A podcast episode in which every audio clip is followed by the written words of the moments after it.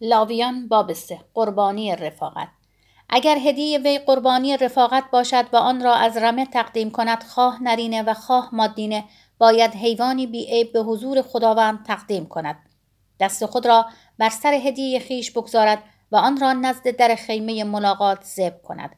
و پسران هارون یعنی کاهنان خون را بر دور تا دور مذبح بپاشند. او باید از قربانی رفاقت چربی را که اندرونی را می پوشاند یعنی تمامی چربی روی اندرونی را به عنوان هدیه اختصاصی به خداوند تقدیم کند و نیز هر دو قلبه را با چربی روی آنها در قسمت توهیگاه و همچنین زائده روی جگر را که با قلبه ها جدا می کند سپس به سران هارون آن را بر مذبح بر روی قربانی تمام سوز بر هیزمی که روی آتش است بسوزانند. این از هدیه اختصاصی و رایحه خوشایند برای خداوند.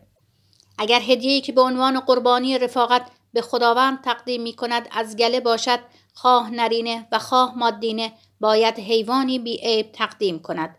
اگر بره ای به عنوان قربانی تقدیم می کند باید آن را به حضور خداوند آورده دست خود را بر سر هدیه خیش بگذارد و آن را مقابل خیمه ملاقات زب کند. سپس به سران هارون خون آن را بر دور تا دور مذبح بپاشند. او باید از قربانی رفاقت چربی آن را به عنوان هدیه اختصاصی به خداوند تقدیم کند. یعنی تمامی دنبه را که از نزدیکی ستون مهرها جدا می کند و چربی را که اندرونی را می پوشاند یعنی تمامی چربی روی اندرونی را. و همچنین هر دو قلبه را با چربی روی آنها در قسمت توهیگاه و زائده روی جگر را که با قلبه ها جدا می کند کاهن این همه را به عنوان خوراک بر مذبح بسوزاند. این از هدیه اختصاصی برای خداوند.